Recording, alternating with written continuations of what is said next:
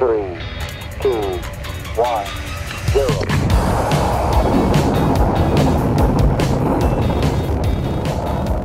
Hey, my name is Clint Groman, and this is my new podcast, Space in 60.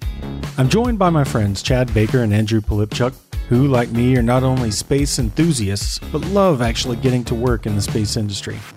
Hello, hello. Andrew here, the Canadian on the team, and regarded as a friendly one, unless, of course, you need an enforcer, in which case, game on, open that penalty box door.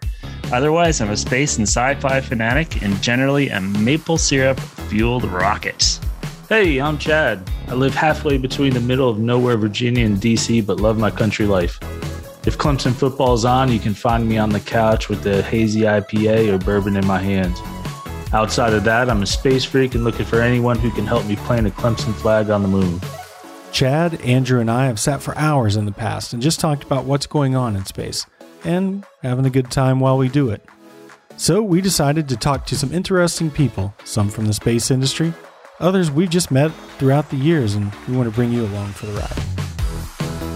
I made it to becoming Airman of the Year for Strategic Air Command. And then the next thing, you know, I'm eating out of a dumpster. I have to admit, I didn't know anything about space. I answered an ad in the Hollywood Reporter for Buzz Aldrin. We're going to get real with all of the people who make it happen in the space industry, day in and day out. It's one of my most embarrassing stories that people haven't heard. I ran into a cow in the middle of the darkness, man. So that was my most heroic moment at Malmstrom Air Force Base. It was at the end of your career guarding nuclear missiles. It was not because I didn't tell anybody. Okay. I just started calling myself the astronaut wrangler because you're dealing with personalities. It's like dealing with rock stars. And, and some people don't like it. It was a sort of half science, half reality TV type show. And the idea was that after Tim Peake had returned, you know, our eyes are looking around who, what does it take to be an astronaut? We went in a microgravity flight and had to assemble a Polaroid camera while floating around in microgravity. Amazing challenges that I would never have had an opportunity to do those things if it wasn't for the show. And maybe we'll get to hear what really happens behind the scenes of the most exciting companies in technology.